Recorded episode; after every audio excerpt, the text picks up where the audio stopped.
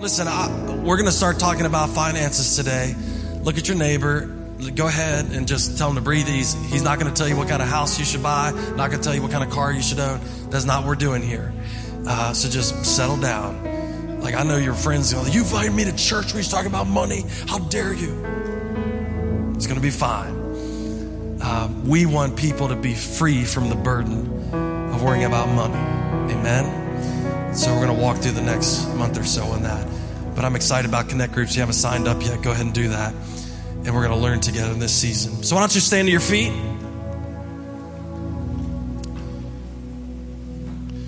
We're going to read from Matthew chapter 19. And um, we're calling this Freedom, this sermon series.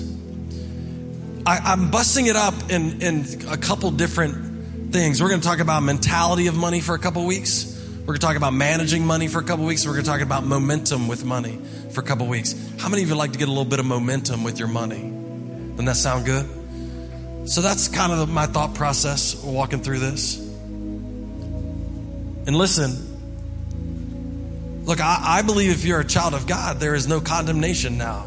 We talked about that last week. If there's some guilt in your life because of sin, that should drive you straight to the cross then when you get forgiveness for it, there's no condemnation after that.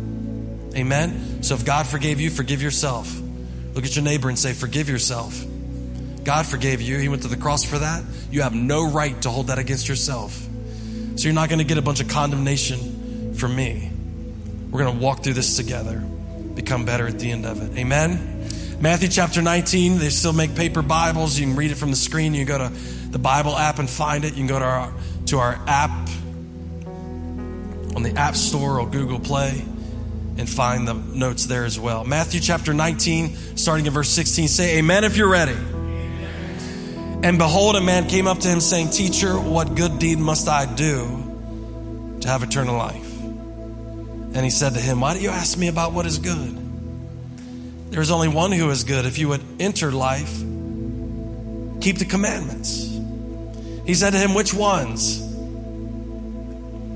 And Jesus said, You shall not murder, you shall not commit adultery, you shall not steal, you shall not bear false witness, honor your father and your mother, and love your neighbors yourself.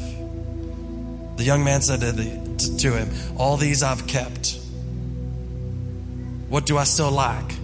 Jesus said to him, If you want, if you would be perfect, go sell what you possess, give to the poor, and you will have treasure in heaven. Come follow me.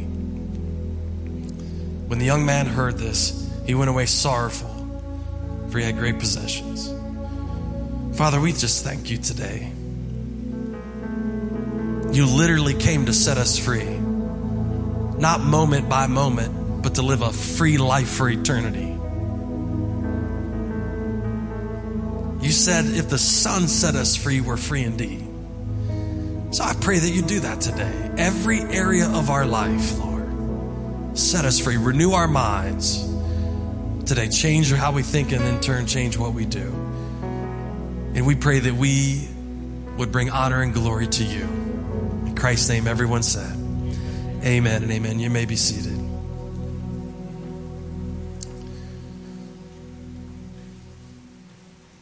This is the story of the rich young ruler Jesus has an encounter with. We're reading Matthew's version of it in the book of Mark and Luke in the New Testament.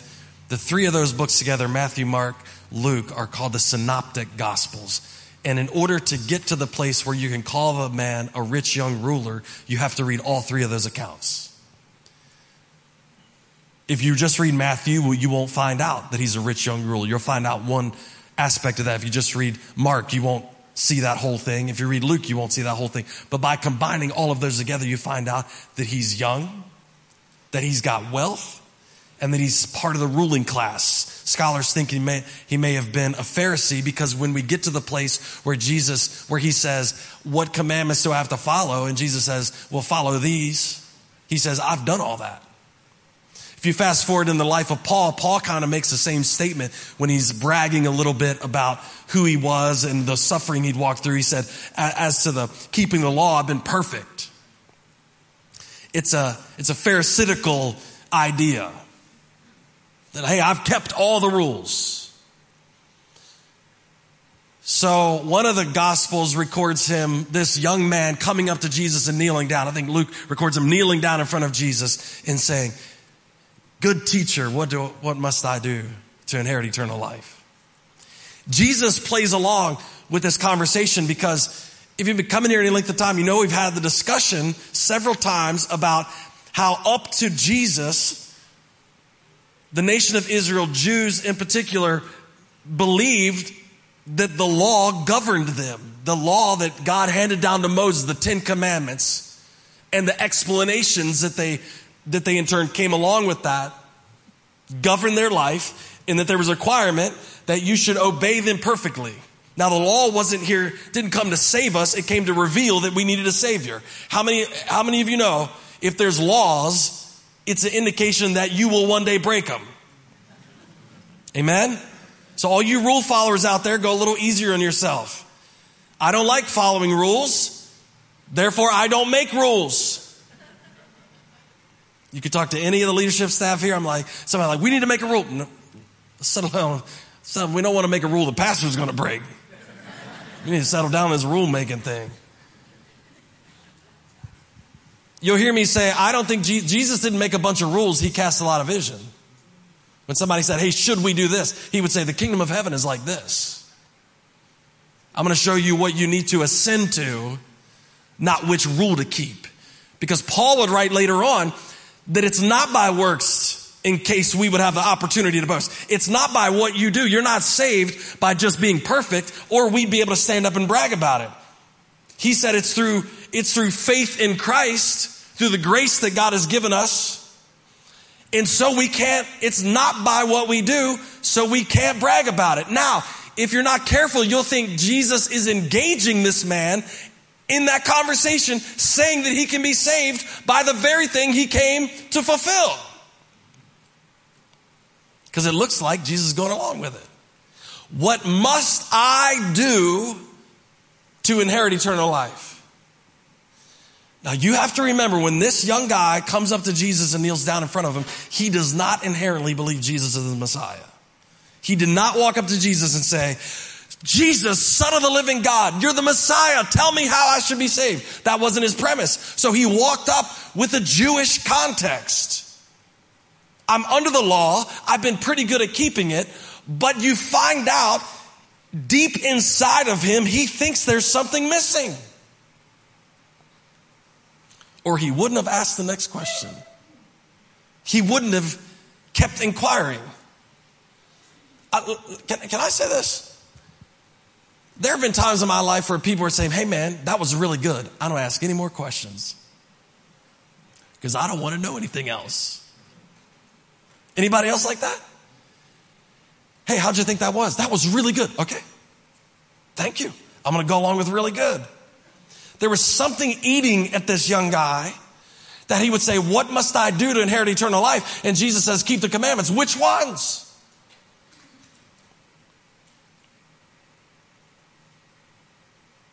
This is what he lists about five of them. He adds in there, treat your neighbor pretty good.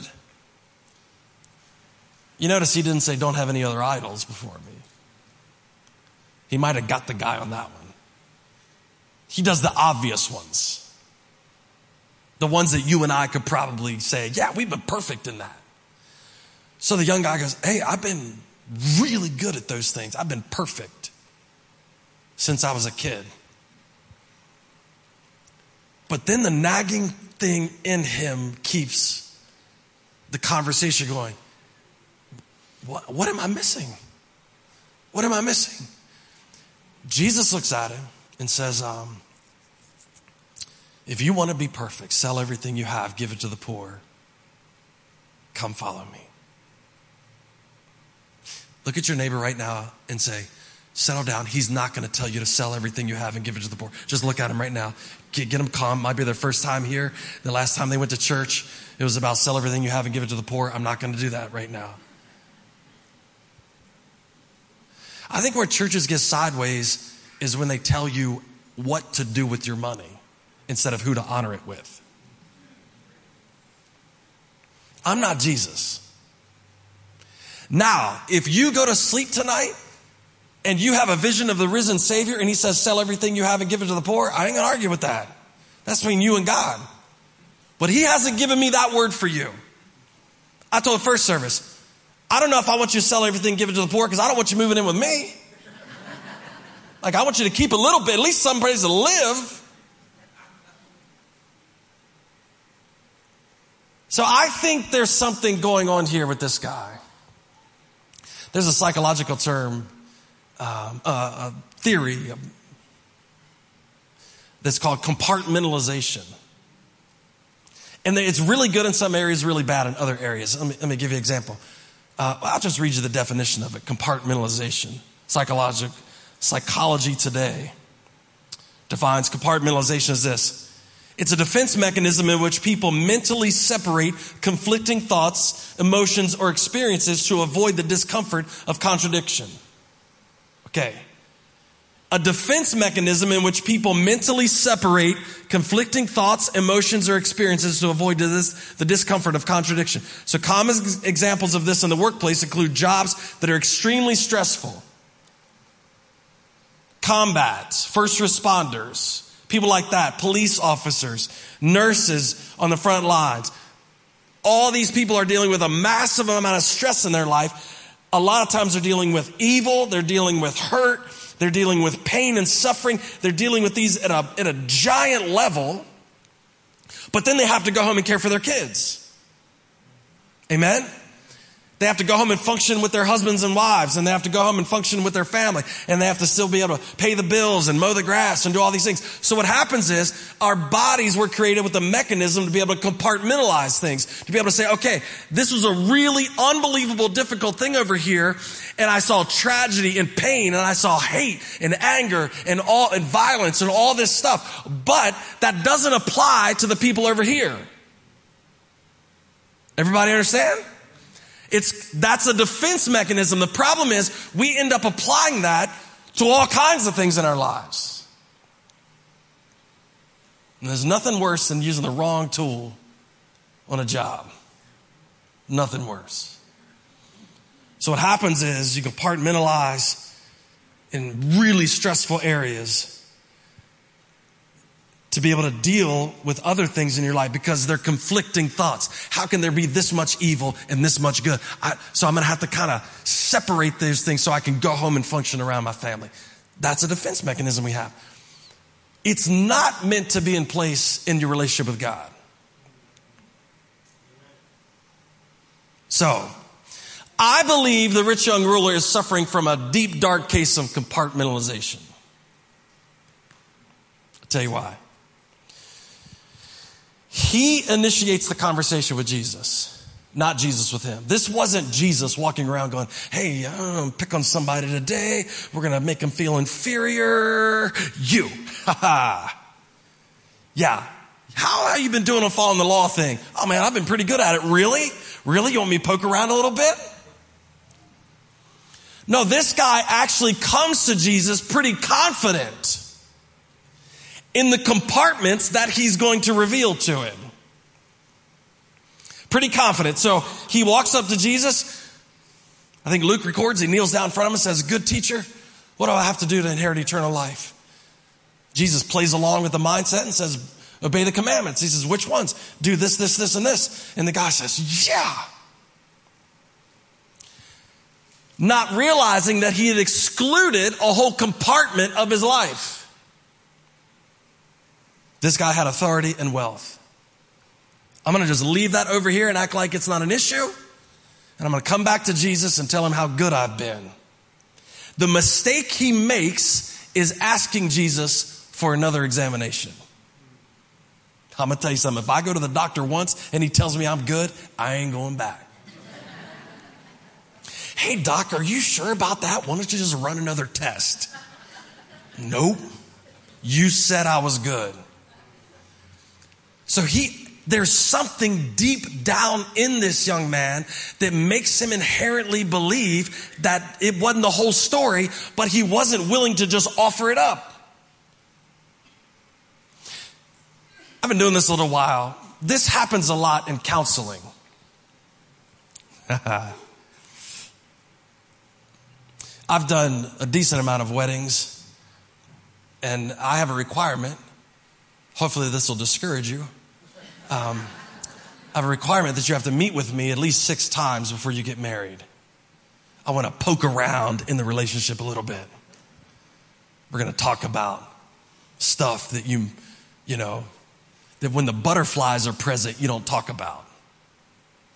So we're going to have those conversations. But a counselor is only as good as what you tell him.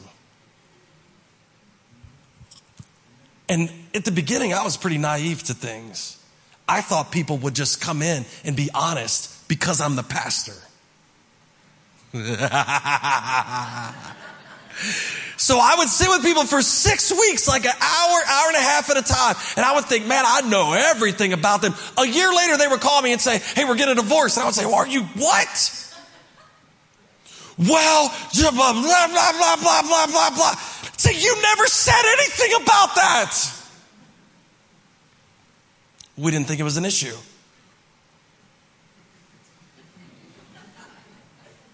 Yeah. How's that working for you, Dr. Phil?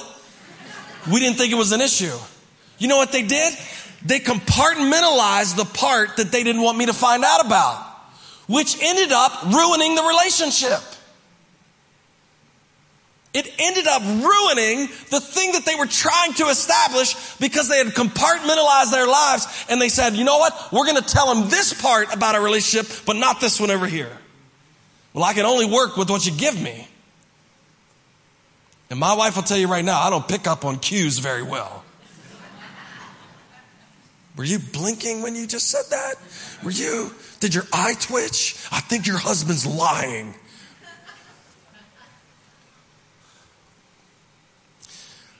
Uh, four years ago, I think I went to the doctor. I was I was uh, preparing for a trip to go to Kenya, and I like you need malaria medication and Cipro and those type of things. And so uh, I go. I, I'm thinking I'm just going to call him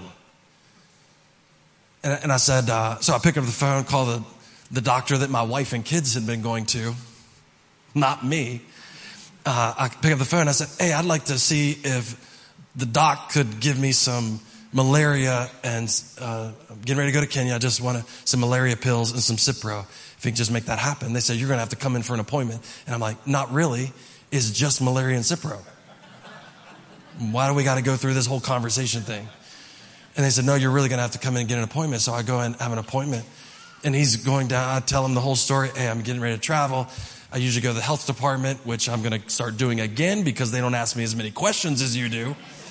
So um, he uh, asked me how things are going, and I was a I was a little heavier than I am now, and I'd you know gained some weight. He was starting to notice that. I'm like, I didn't know we were going to be judgmental. Um,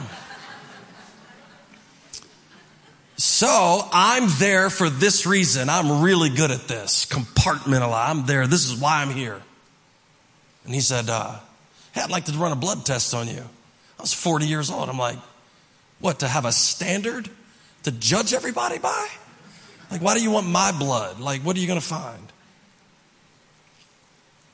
You know how you get the, man, I'm, I feel good? What do you want to, what do you want to poke around for?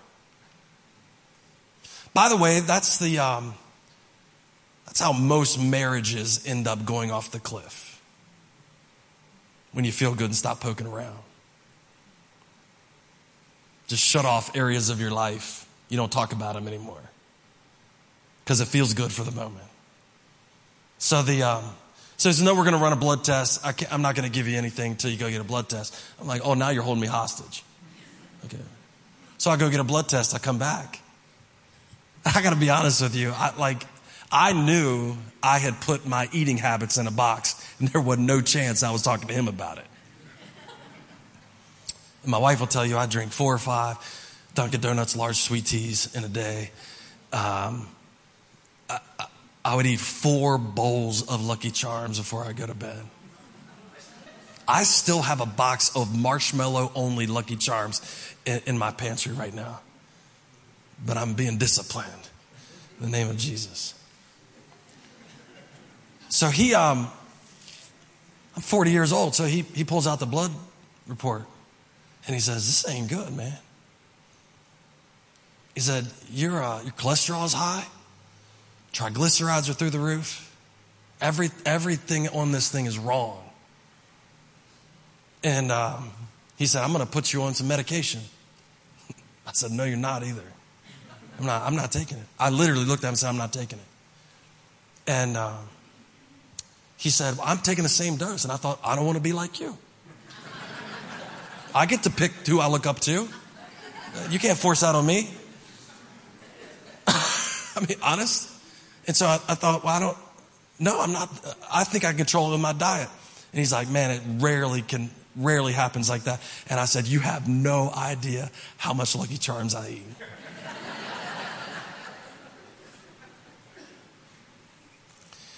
When we compartmentalize things in our lives, we put them in a box, shut the lid, and that's the last area that gets healed. Now, a doctor not as good as the one I'm going to may have just given me malaria medication and Cipro. And I'd have went on my merry way, eating four bowls of Lucky Charms every night, thinking I can beat this thing. But he was willing to poke around a little bit in an area that wasn't comfortable to me. In an area that he knew I was going to argue with him. In an area that he, he knew, look, this 40 year old guy looks like he's in decent shape, is going to argue with me about cholesterol medication. And I did. I said, look, I've read two studies. Yeah. I'm telling you right now. I don't know where you got your degree, but I read two studies. And the problem was, he told me, he said, I actually don't disagree with you on the cholesterol thing, but he said, you're going to be a diabetic. And I thought, oh, I don't know if I can, I don't, I don't want that to happen. So um, I'd compartmentalize this thing. Uh, like, like I didn't, I wasn't going to talk to him about that. I didn't like his solution. I didn't like anything he was coming up with. No, you can't have any more carbs and you can't do this, you can't do that. The rich young ruler walks up to Jesus and he's asking him a couple questions, and then Jesus pops into the box he wasn't planning on. Jesus walks into the finance box. You know, a lot of, a lot of people preach that this guy was greedy and all this stuff. I just think it was an area, area of his life he had never thought about surrendering an area of his life that he had never thought about giving God control over, in areas of, of his life that maybe the Pharisees that he was hanging around all had the same mentality about it, like Lucky Charms is fine. And so he had never considered how he handled what he had as an issue God would even be upset about or, or have anything to say about. He, he, it doesn't seem like he ever even considered it because when Jesus said, Hey, keep the commandments and I'm going to list them out for you, he says, Yeah, I've done all that, but there's something missing. When Jesus puts his finger on the thing that was missing, it's like it caught him totally off guard. How could you tell me that? How could you tell me finances were the thing?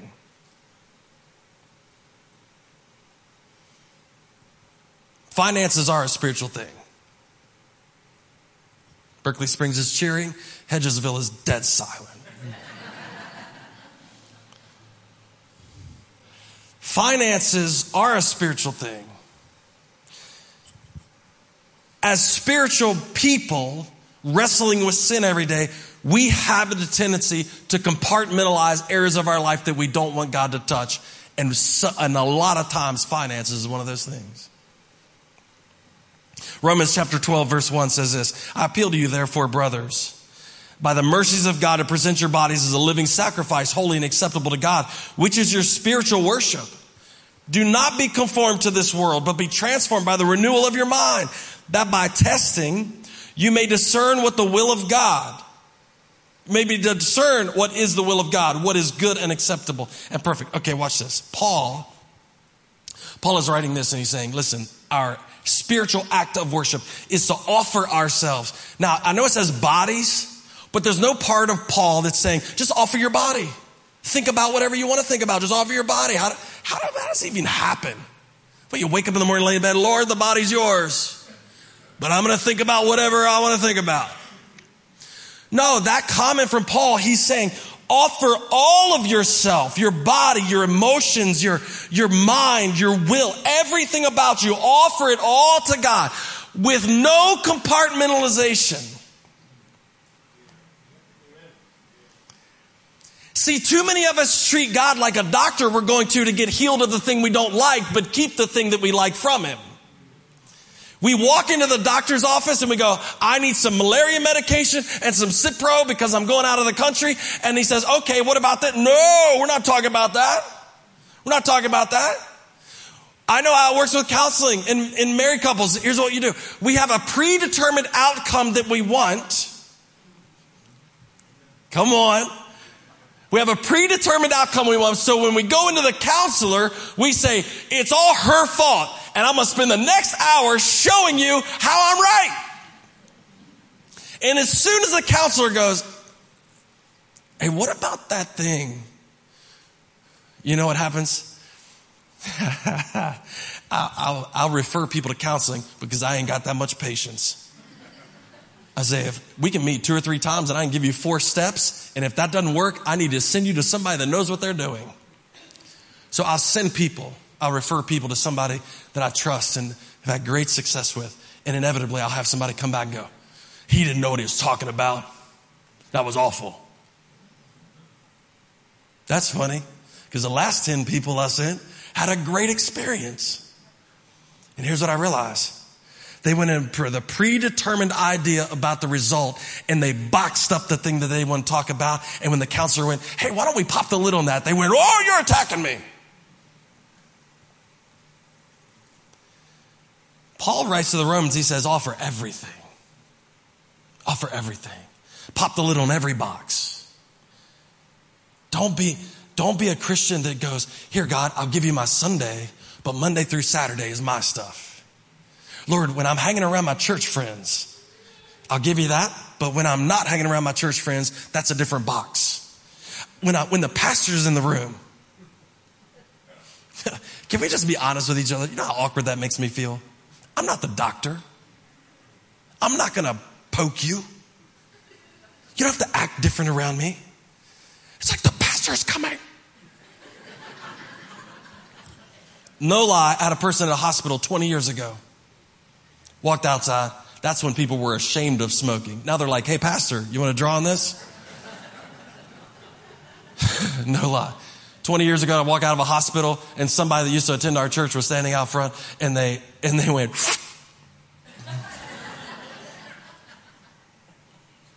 Your back is on fire. You want me to call somebody?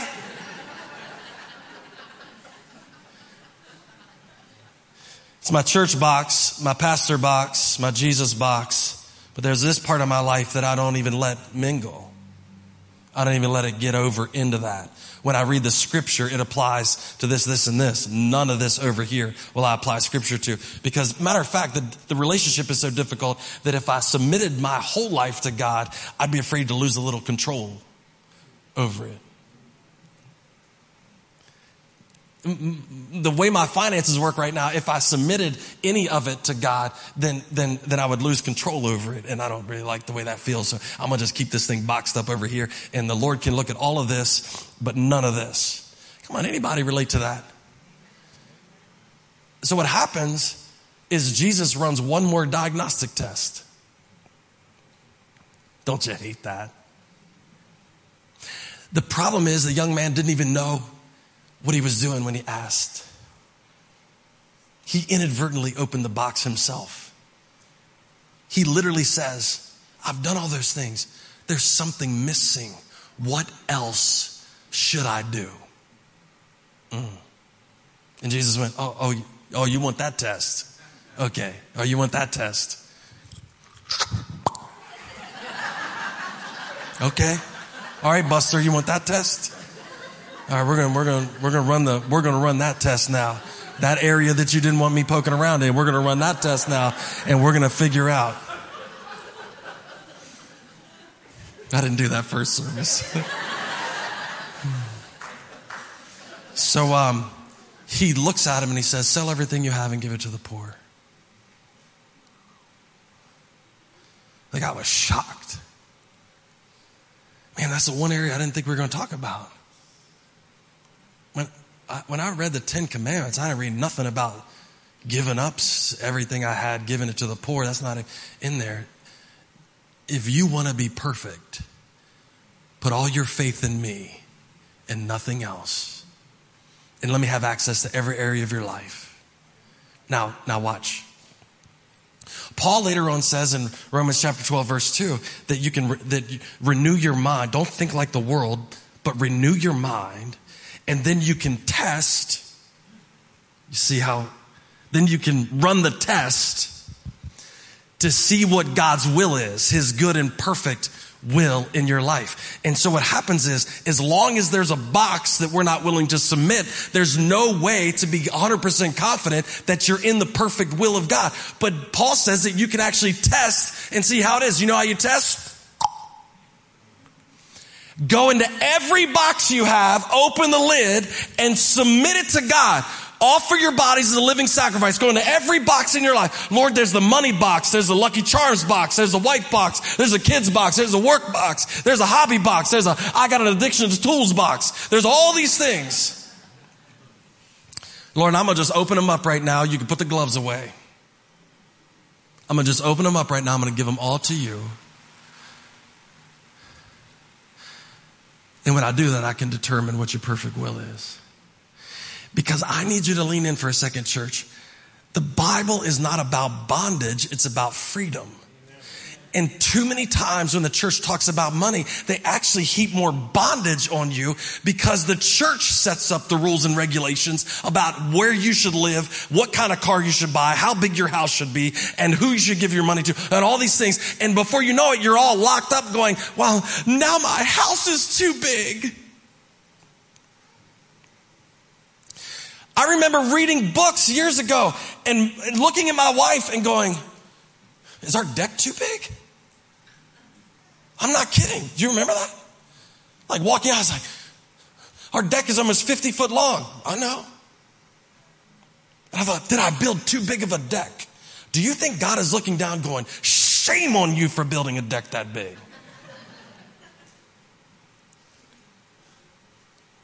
How did we end up there?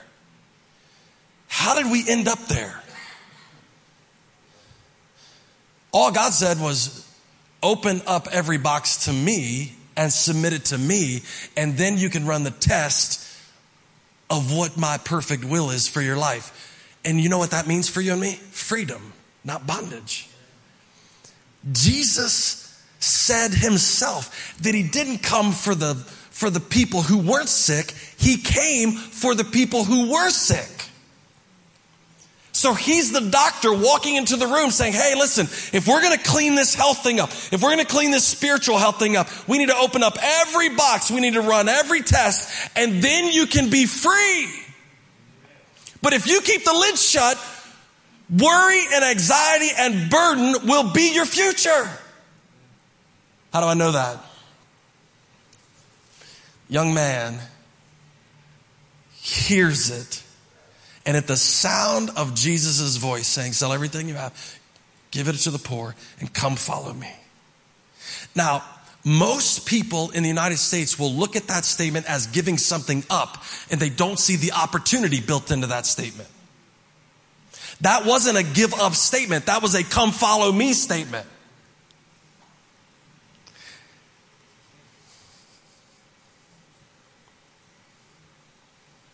The Son of God Himself standing in front of you, soliciting you to follow Him. Have we missed it?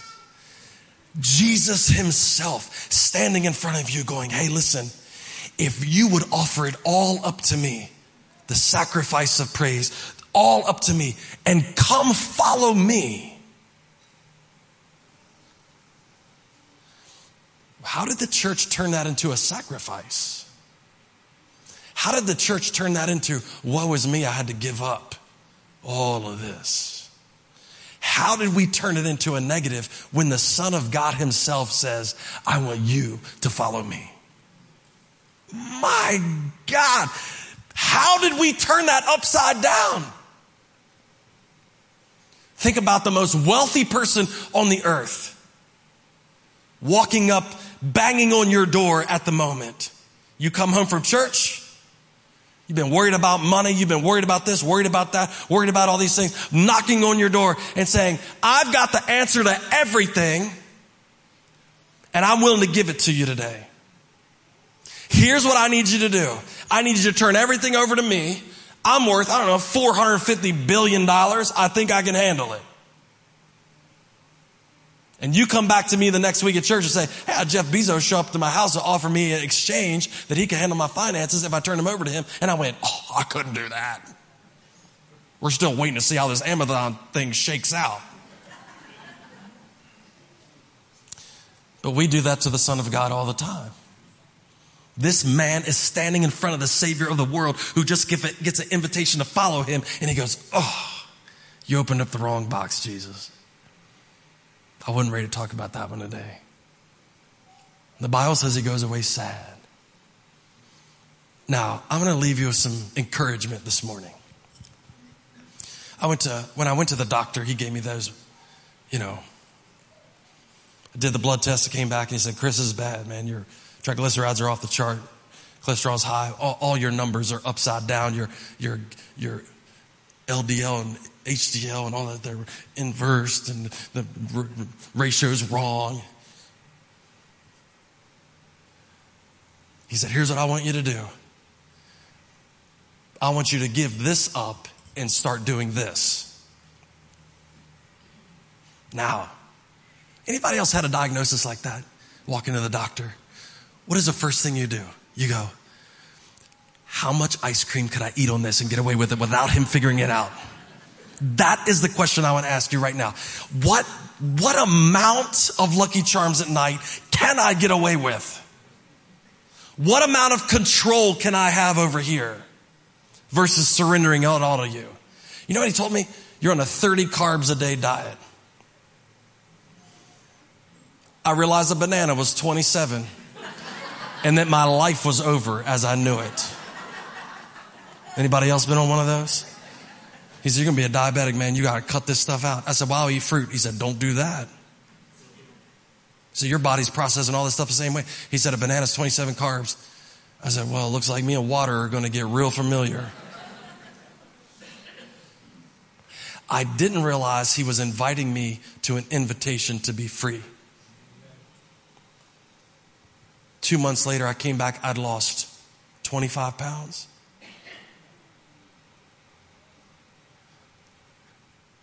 He looked at me and said, What have you been doing? I said, What you told me.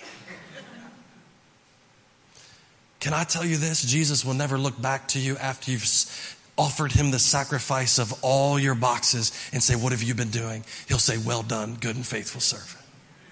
It won't be a shock in how the stress in your life goes down. It won't be a shock how the anxiety goes away. It won't be a shock to him. He'll say, I told you from the beginning I was here to set you free. And if I've set you free, you're free indeed. He said, if you will unlock all the boxes and offer them up to him, freedom is on the other side. My numbers were perfect. Man, I walked out of that thing with my chest stuck out. Oh, I told you I wasn't taking that pill.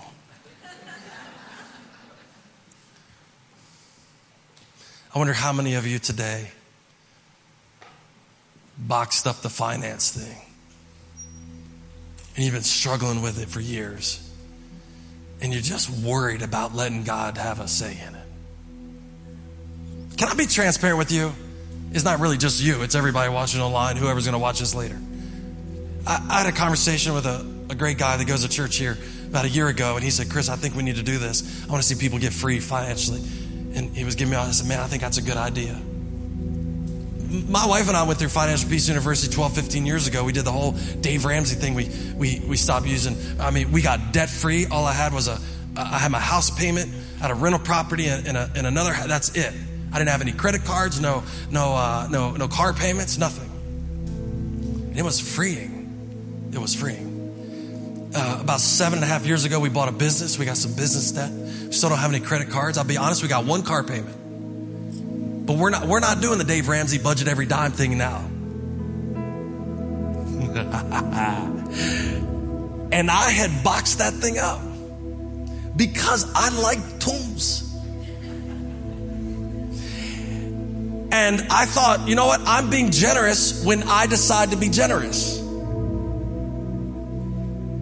Did you hear the qualification on that? When I saw the opportunity, I was like, yeah, man, we're gonna be generous. We're gonna be generous. And I kind of boxed that thing up. And the idea of going back and doing a budget, just, I mean, the anxiety just rolled up in me. I thought for a second, you know what, Lord? This has become an area of my life again where I haven't, we're, we're gonna have to do a little examination. I'm not, we're not financially unstable. We're not, we're not up over our heads in credit card bills, but it was an area of my life where I had to say, you know God, I haven't let you poke around in that a lot lately. We adopted a kid from compassion. Leave us alone. I just haven't let him mess around in that box lately. And I thought, if I'm going to offer everything I have to you, my whole self is going to include that box. And I have to realize that it's not me giving stuff away, it's an invitation from you to be free. It's an invitation. And I want a church that doesn't walk away like a like the young guy. I want to I want us to be a church that that recognizing that God's inviting us in to be free, free from all anxiety, free from all guilt, free from all condemnation, free, live a really free life. And lay your head down at night, confident about your finances, and wake up in the morning just as confident. Amen. Come on, why don't you stand up? We are going to walk through this process together. I want you to have confidence this morning that when you gather together as a church, this isn't going to be a browbeating session. This is going to be a, hey, we're moving in this, we're moving in this direction of freedom together. That's it. God wants you to be free in every area of your life. And He sent His Holy Spirit here to make it happen. And I am thankful for that. I am thankful for that. And I am praying and thanking God for the stories that are to come out of this. That you let God do a little inspection in every area of your life, but not just by every area of your life and after a couple weeks going, man, I didn't realize I could be that free. I didn't realize I could not worry. I didn't realize I could not have anxiety over this. I didn't realize I could be that free in these areas of my life. Amen. Amen. Does that sound good? Come on, why don't you give him praise and honor one more time? Sing this out. He wants to make you free.